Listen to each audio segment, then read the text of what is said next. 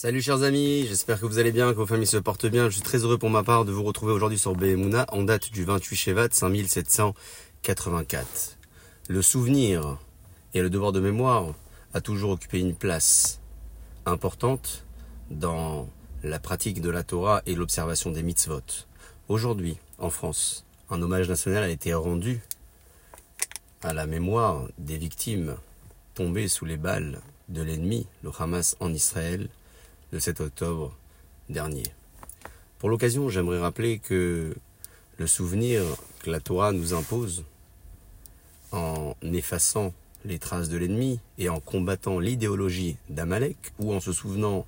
de la sortie d'Égypte qui l'a largement précédé dans l'histoire, une action a toujours été imposée pour marquer ce souvenir.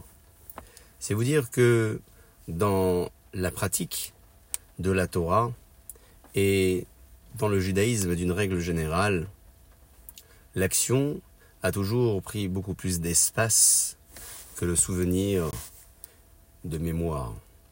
Lorsqu'une personne agit et réalise en rappelant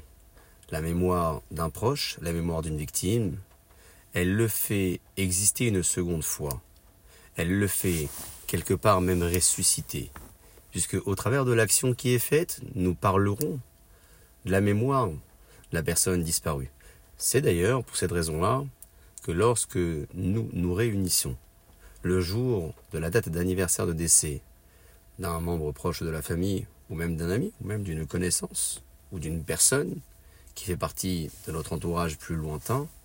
nous dirons des bénédictions à sa mémoire, et nous étudierons également la Torah à sa mémoire, nous parlerons également de ses valeurs et de ce que cette personne a pu laisser derrière elle, puisque ses actions seront méritoires pour la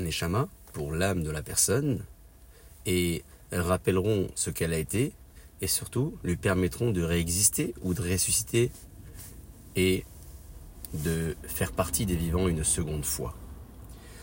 Dans cette optique-là, Chacune des occasions qui s'offrent à nous pour rappeler la mémoire d'une victime ou la mémoire d'une personne disparue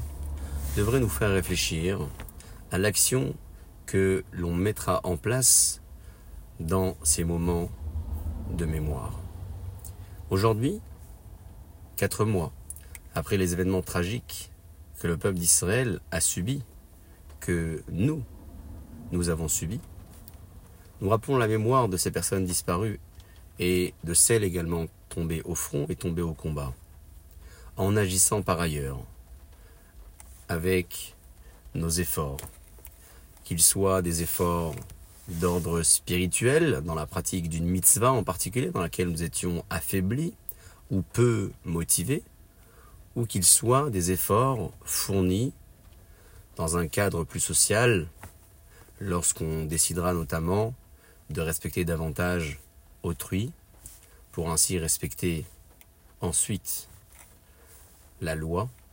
et la mitzvah. Sur ce, chers amis, je vous souhaite de passer une excellente journée pour vous et pour vos familles. Je vous dis à très bientôt.